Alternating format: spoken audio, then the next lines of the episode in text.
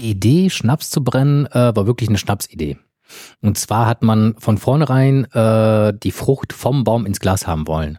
Das war eine ganz interessante Entwicklung, weil wenn man sich damit auseinandersetzt und die Qualitäten einem nicht entsprechen, was man sich wünscht, dann denkt man, okay, wie kann man es besser machen? Kann ich selber besser machen? Und das war eigentlich die Grundlage, warum äh, man spät abends bei einem Gläschen äh, Obstler, der eben nicht so gut war, entschieden hat, lass uns das einfach mal probieren. Ähm, das begegnet uns über die ganze Zeit. Das sind junge und ältere Leute, diese Geschichten, die Erfolgsgeschichten, dass man wirklich aus dem Hobby dann irgendwann mal den Beruf macht, ist das äh, äh sehr oft. Und bei uns war eben Alkohol. Angefangen bei den Fruchtbränden, bei den Likören, bei den Geisten, über den Whisky. Mittlerweile haben wir ja auch Gin und Rum. Man kann mit unglaublich viel experimentieren. Wichtig ist eben, dass das äh, ohne Zusätze, ohne Zucker und für das leibliche Wohl sehr gut schmeckt.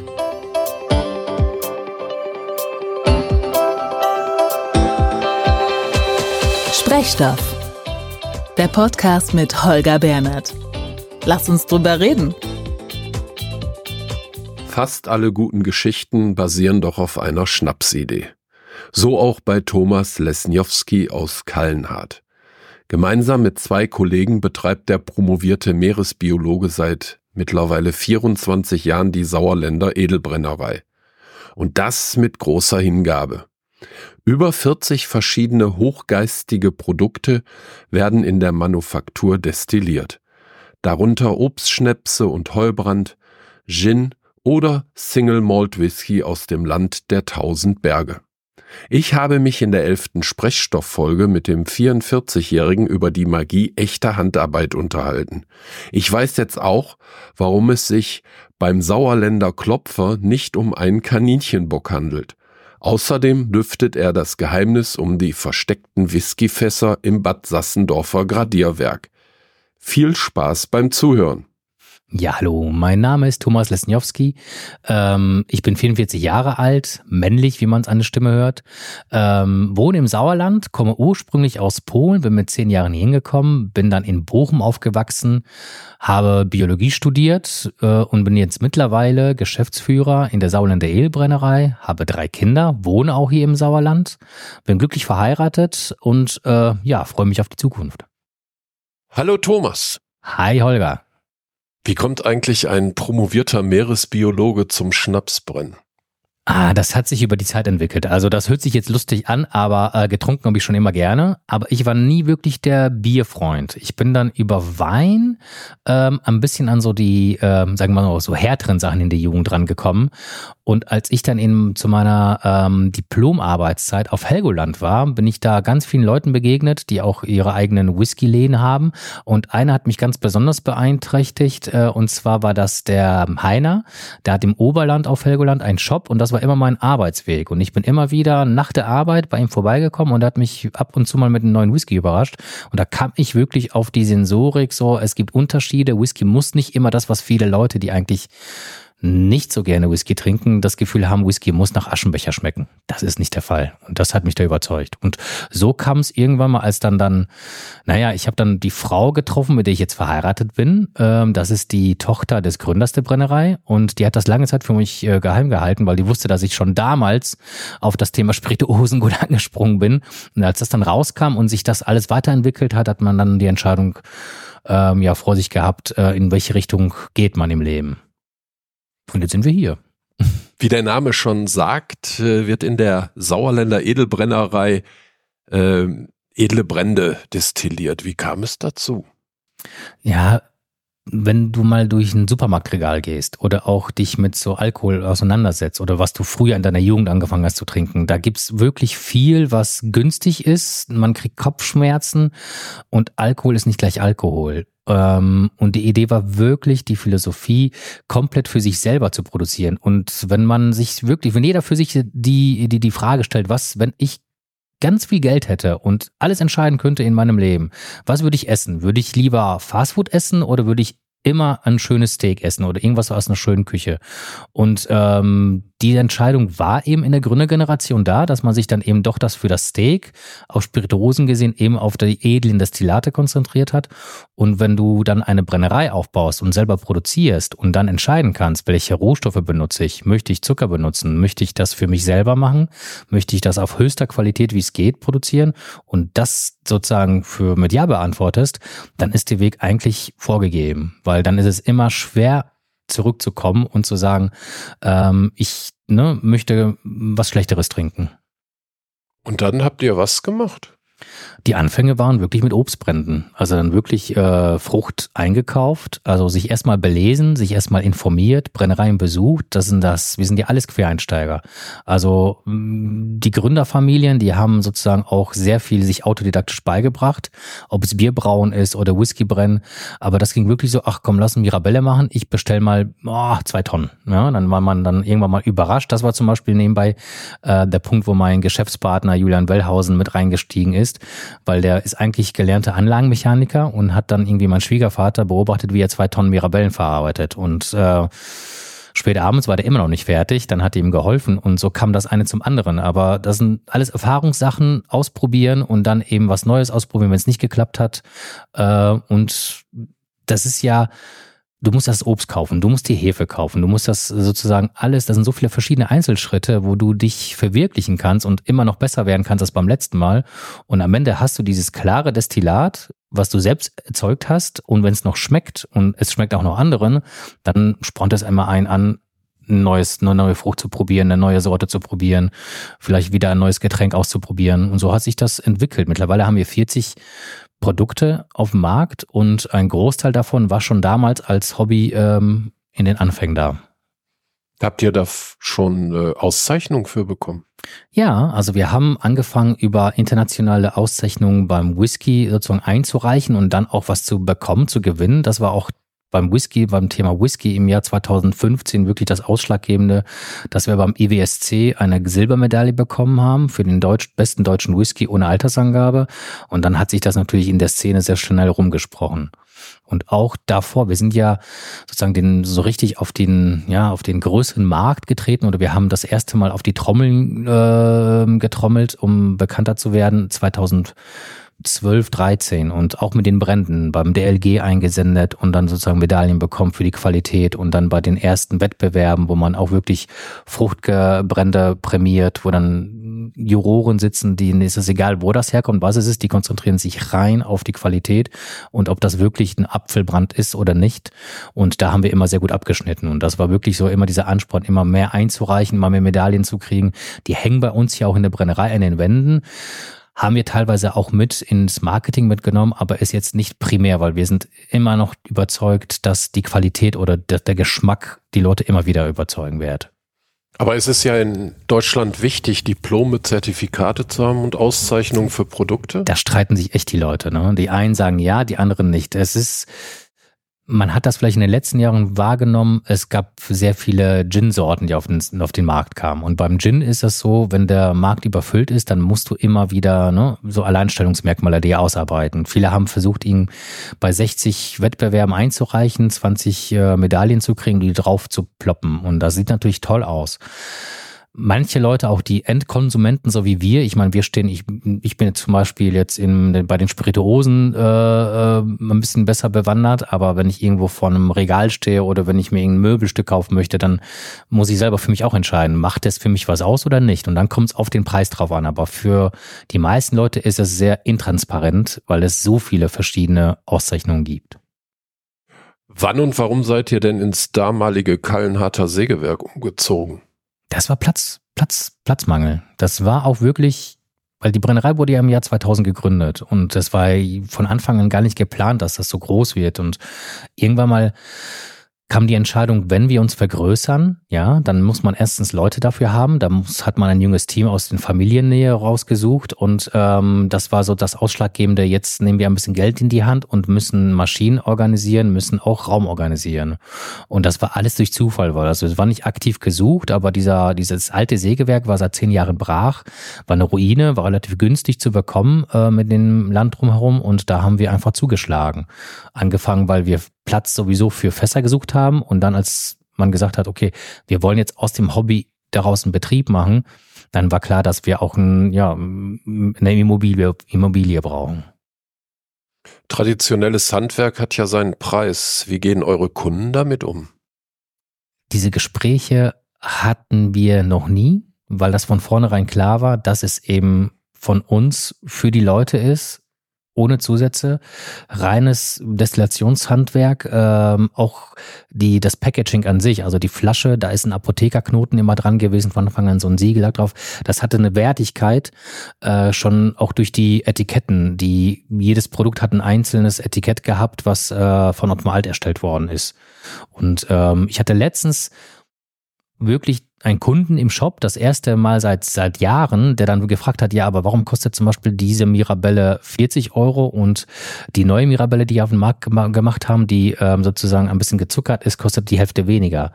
Und ich konnte ihm das ganz klar erklären, dass es reine Mirabelle, dass es ein bisschen mit Aromen versetzt, damit es bekömmlicher wird.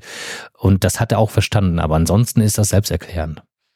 Du hast gerade den Namen Ottmar Alt äh, genannt. Wer ja. ist das? Das ist ein ganz spannender Mensch. Ist mittlerweile, ähm, ich möchte nicht irren, 83 oder 82 Jahre alt und äh, ist ein sehr, sehr, sehr enger Freund unserer Familien. Ist seit 30 Jahren auch mit uns befreundet, äh, ist aber einer der bekanntesten zeitgenössischen Künstler in Ostdeutschland. Um, der wohnt jetzt gerade in seiner Stiftung ähm, in Hamm und ähm, dort wird es auch in den Grundschulen vorgestellt. Seine Kunst, ähm, das ist ist so wie beim Whisky bei vielen Sachen. Man, man mag es oder man mag es nicht. Aber wir haben sozusagen seine Kunst, seine, seine, seine Interpretation äh, der Produkte, die wir auch ähm, herstellen, immer gemocht und gesagt so, er war von Anfang an dabei, war bei der Erstellung des Rahmens, was unser Logo ist, unser Symbol und äh, wir sind auch dabei geblieben, als es diesen stand, jetzt kommt eine neue Generation, wir wollen irgendwie vielleicht ein bisschen was anders machen, ein bisschen professioneller, aber Ottmar Alt war immer ein Teil der Brennerei. Wenn man genau hinschaut, erkennt man Whiskyfässer im Bad Sassendorfer Gradierwerk. War das, was hat es damit auf sich? Ah, das ist auch ganz klasse. Das sind so spannende Geschichten. Ähm, die Idee war geboren, als es das Gradierwerk noch gar nicht gab. Also das also bei der Planung ähm, haben wir uns schon zusammengefunden, gesagt, das wäre doch mal schön, wenn man Fässer in dieser salinen Luft äh, lagern könnte. Und das haben wir dann umgesetzt. Wir haben da Platz oben unterm Dach für insgesamt zehn Fässer, die wir lagern können. Jedes Jahr kommen zwei Fässer dazu. Und da kommt unser New Make, der ist auch prämiert. Also das sozusagen das klare Destillat, woraus Whisky besteht, wird dort in äh, Eichenfässern gelagert und die Idee war einfach, ähm, dass das, was man normalerweise an Küsten, in Küstenregionen hat, von Fasslagerungen, ne, dieses kleine Jodgeschmack, so ein bisschen Salzigkeit im Whisky, dass man das nachahmen kann mitten in Deutschland im Sauerland. Kommt sehr gut an. Viele kommen äh, durch das Bad Sassendorfer Gradierwerk zu uns in die Brennerei und gucken sich die Brennerei an oder wir schicken Leute dahin. Ähm, es ist eine schöne Idee. Dieses ne, letztes Jahr waren die ersten zwei Fässer fertig und die Leute sind äh, begeistert. Es ist nicht so intensiv, wie wir es erwartet haben, aber das sind alles Experimente. Das ist immer das Schöne beim Whisky. Man macht etwas jetzt und hat das Ergebnis in drei Jahren. Das ist die Mindestlagerzeit. Genau. Drei Jahre und ein Tag, sagt man immer, weil nach drei Jahren darf erst abgefüllt werden. Also ich sagte, und diese eine Nacht von so diese, ne, wo wir abgefüllt haben, ich, ich habe da nicht gepennt, ne, weil ich dachte mir, okay, die waren verschlossen, wir mussten sicher gehen, dass da keiner dran geht. Und äh, jetzt haben wir gedacht, okay, jetzt holen wir die Fässer und was ist, wenn es nicht schmeckt, wenn der Angel Share, also der Teil, der an die Engel geht, wo Wasser und Alkohol aus den Fässern äh, sozusagen verdampft, ausdünstet, wenn er zu hoch ist und wir nur die Hälfte haben, aber die Leute, jeder will eine Flasche haben, das waren so Ideen, wo ich mir dachte, oh Gott, okay, da, daran denkst du nicht drei Jahre vorher. Bei euch gibt es für die Kunden Whisky ja auch fassweise. Erklär mal bitte. Ja, wir haben also, es gibt ja Leute, die Whisky ja bevorzugen und ähm, die möchten am liebsten ein eigenes Fässchen zu Hause haben. Also wir bieten kleine Fässchen, 10 Liter, 30, 50 Liter, die man hier kauft, mit der entsprechenden Anzahl von Flaschen, entweder gefüllt mit dem New Make, dass es noch nachreifen muss, oder ähm, schon mit fertigen Whisky. Die kann man dann hier ähm, abholen, entweder hier für uns, also hier im, bei uns im Warehouse, im Lagerhaus lagern für drei Jahre oder mitnehmen nach Hause. Und dann haben wir natürlich auch dieses, das ist so mehr so ein Finanzkonzept, was natürlich sehr gut ankommt weil man kann hier ein Darlehen für uns, an uns äh, geben für, in der Höhe von 9.500 Euro, kriegt als Gegenwert an Fass, was man nach drei Jahren entscheiden kann, ob man das behalten möchte oder ähm, wir das zurücknehmen, plus einer Rendite von 9 Prozent über die äh, drei Jahre gesehen. Das machen viele ganz spannend, weil die haben dann ihr eigenen Whisky, können davon ein bisschen probieren. Nach drei Jahren nehmen sie meistens die Rendite und lagen, legen das Geld für ein neues Fass ein. Und äh, ein paar nehmen sich mit nach Hause und haben dann 200, ja, so 190 Liter äh, hochprozentigen Whisky bei sich unterm Sofa stehen. Was macht denn die Kunst des Brennens aus? Ich glaube, im Großen und Ganzen die Liebe und die Leidenschaft. Es gibt auch Industriedestillation natürlich, da ist es alles maschinell. Hier bei uns war es wichtig, dass es dieses Handwerk ist. Du kannst ja auch so die Anlagen, äh, die Brennanlagen, die hier bei uns stehen, auch rein maschinell kaufen, also rein computergesteuert. Du sitzt am Laptop oder am Tablet und kannst das alles steuern. Bei uns war wichtig, dass wir das wirklich von Hand spüren, dass der Brennmeister wirklich noch an der Anlage steht und unten was rauskommt, probiert und entscheidet. Ist das gut, schlecht? Ist das der Mittellauf, Vorlauf, Nachlauf? Ansonsten der Weg bis zum Destillation ist einfach, dass die gesamte Gesamtheit der Entscheidungen, die am Ende ein Produkt bringt, was für dich, was für dich steht oder für die Brennerei jetzt an sich.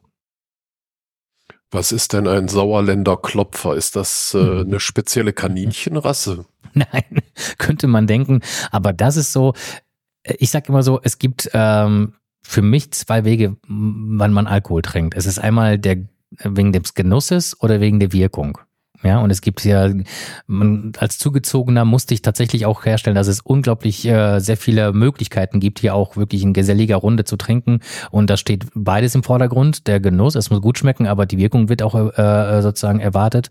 Und so bei Schützenfesten, Karnevalsveranstaltungen, da hat man nicht die Zeit. Man steht da mit Leuten, trinkt Bierchen und möchte jetzt nicht irgendwie fünf Minuten ein Glas riechen, sondern dann nimmt man ein kleines Gläschen. Man weiß, das kommt aus der Sauerländer Ölbrennerei. Man weiß, dass es gut schmeckt. Dann kann man es aufmachen, trinken und man freut sich über den Geschmack. Und ähm, da sind immer die zwei, die zwei Sorten.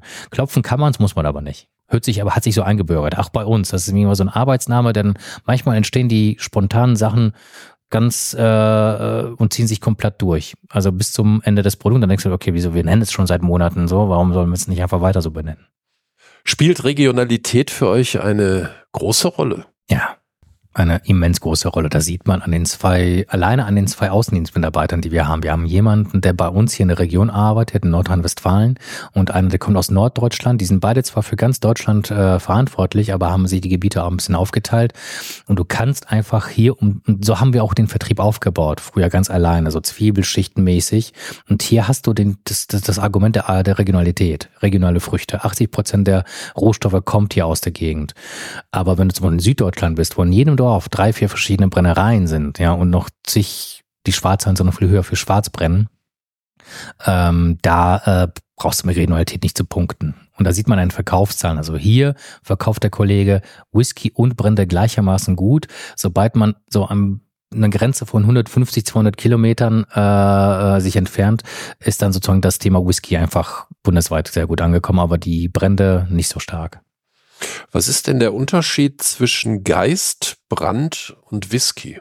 Das ist echt so eine schöne Sache, dass es äh, für uns in Besichtigungen immer so eine, so, so, so eine, äh, das ist ja keine Lehrveranstaltung, aber wir machen uns immer Scherze daraus, weil das sind so eins der wenigen Sachen, wo wir von den Leuten erwarten, dass die mit nach Hause nehmen. Ich erkläre das immer so, wenn du leicht zusammengefasst Rohstoffe hast mit oder ohne Zucker. Wenn du zum Beispiel einen Apfel hast, hast du den äh, Zucker im Apfel selbst, den du durch Zugabe von Hefe benutzen kannst, um daraus Alkohol herzustellen. Das heißt, die Hefe verarbeitet den Zucker zum Alkohol. Nimmst jetzt einen Rohstoff wie ein Heu. Wir haben einen Heugeist. Oder Gin. Gin ist Grundlage von Gin ist Wacholder. Wacholder hat keinen Zucker. Da kannst du Hefe drauf machen, wird nichts passieren. Bedeutet, du musst es mazerieren. Du nimmst die Wacholderbeere, du kannst sie quetschen, die kann getrocknet sein, kann frisch sein, die kommt in hochprozentigen Alkohol, dadurch werden diese Aromastoffe in die flüssige Faser übertragen und dann hast du so einen Auszug, denn wenn du den dann destillierst, ein Geist gewinnst. Also Brand ist Alkohol hergestellt aus dem Zucker vom Rohstoff. Geist ist sozusagen Alkohol durch Mazeration die Aromastoffe in die flüssige Phase. Und Whisky ist ähm, ein komplizierter hergestellter Kornbrand, wo man eben nicht mit dem Zucker des Apfels, des, des Obstes arbeitet, sondern mit dem Zucker, der in einem, ja, beim Single Malt ähm, ähm, Gerste gespeichert ist. Das wird dann wie beim Bier sozusagen äh, ausgewaschen, der Zucker in die flüssige Phase. Also da sind sehr viele Parallelen bei dem Bierbrauen. Beim Bier kommt dann Hopfen dazu. Wir kriegen dann dieses Malzbier, nicht vergorene, hier geliefert. Dann kommt Hefe dazu bei uns in der Brennerei. Wir vergehren das nach für 72 Stunden und dann wird es abdestilliert. Und dann hat man einen Single Malt Whisky, wenn es aus einer Brennerei kommt und ähm, eben aus äh, reiner Gerste, aus Gerstenmalz hergestellt wird. Was macht ihr denn, um Kunden auf den Geschmack zu bringen? Rehen, rehen, rehen. Und das Reden haben wir gemerkt, hilft, aber es ist immer schöner, wenn man die Leute einlädt und hier bei uns die Besichtigung äh, besucht oder das Whisky-Tasting. Wir bieten Grillseminare, alles, was mit Genusssensorik zu tun hat. Äh, wir sind auf Messen unterwegs. Wir versuchen wirklich, äh, die Leute ähm, näher an diese gute Qualität von Spirituosen herzubringen. Weil das ist für mich immer auch so ein Punkt, wenn ich, ich rechne den Leuten immer vor, wenn ihr euch eine Flasche Wodka für fünf Euro beim Discounter kauft, dann ist die Hälfte davon Alkoholsteuer. Ohne die Mehrwertsteuer ist dann wirklich ein Bruchteil eigentlich nur Centbeträge für den Inhalt. Und das kann man trinken, aber will man das? Und hier hat man wirklich immer die Möglichkeit, einen von uns dreien, wir sind drei Jungs in der Geschäftsleitung zu treffen. Äh, wir geben uns sehr viele Details, äh, also sehr viel Mühe mit Details. Äh, wir haben ein Team, was auch wirklich immer ein Teil der Brennerei ist und war. Und jeder achtet aufeinander und auch auf die Umgebung. Das heißt, du kommst hier hin und bist einfach geflasht. Und wenn ich zum Beispiel jetzt Geschäftstermine habe, ich kann denen was zuschicken per E-Mail, ich kann denen einen Katalog schicken, ich kann ihnen was erklären, die können sich im Internet informieren.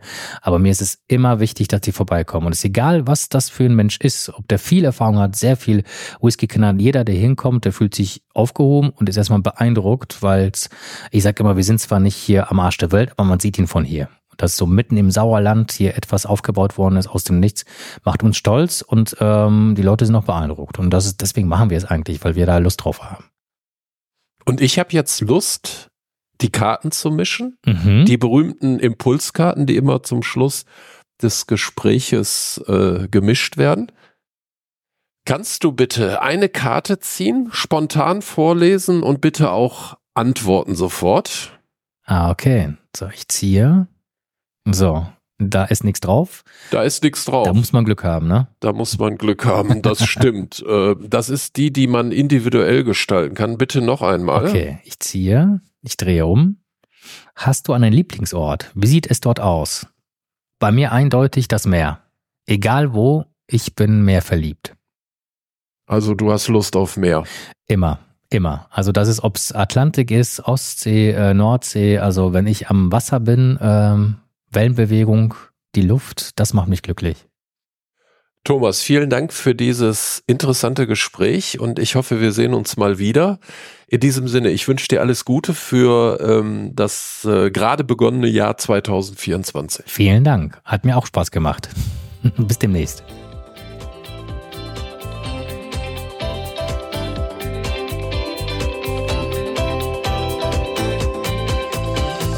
Das war Sprechstoff der Podcast mit Holger Bernert.